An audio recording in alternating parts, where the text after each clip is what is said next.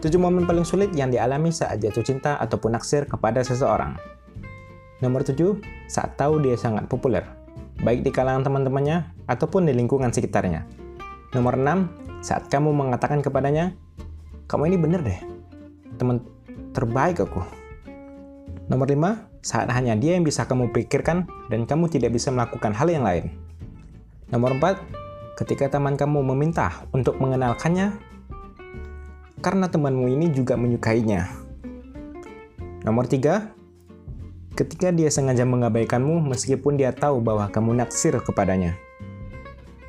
Nomor 2, saat dia meminta curhat atau saran cinta kepadamu karena dia sedang jatuh cinta dengan orang lain.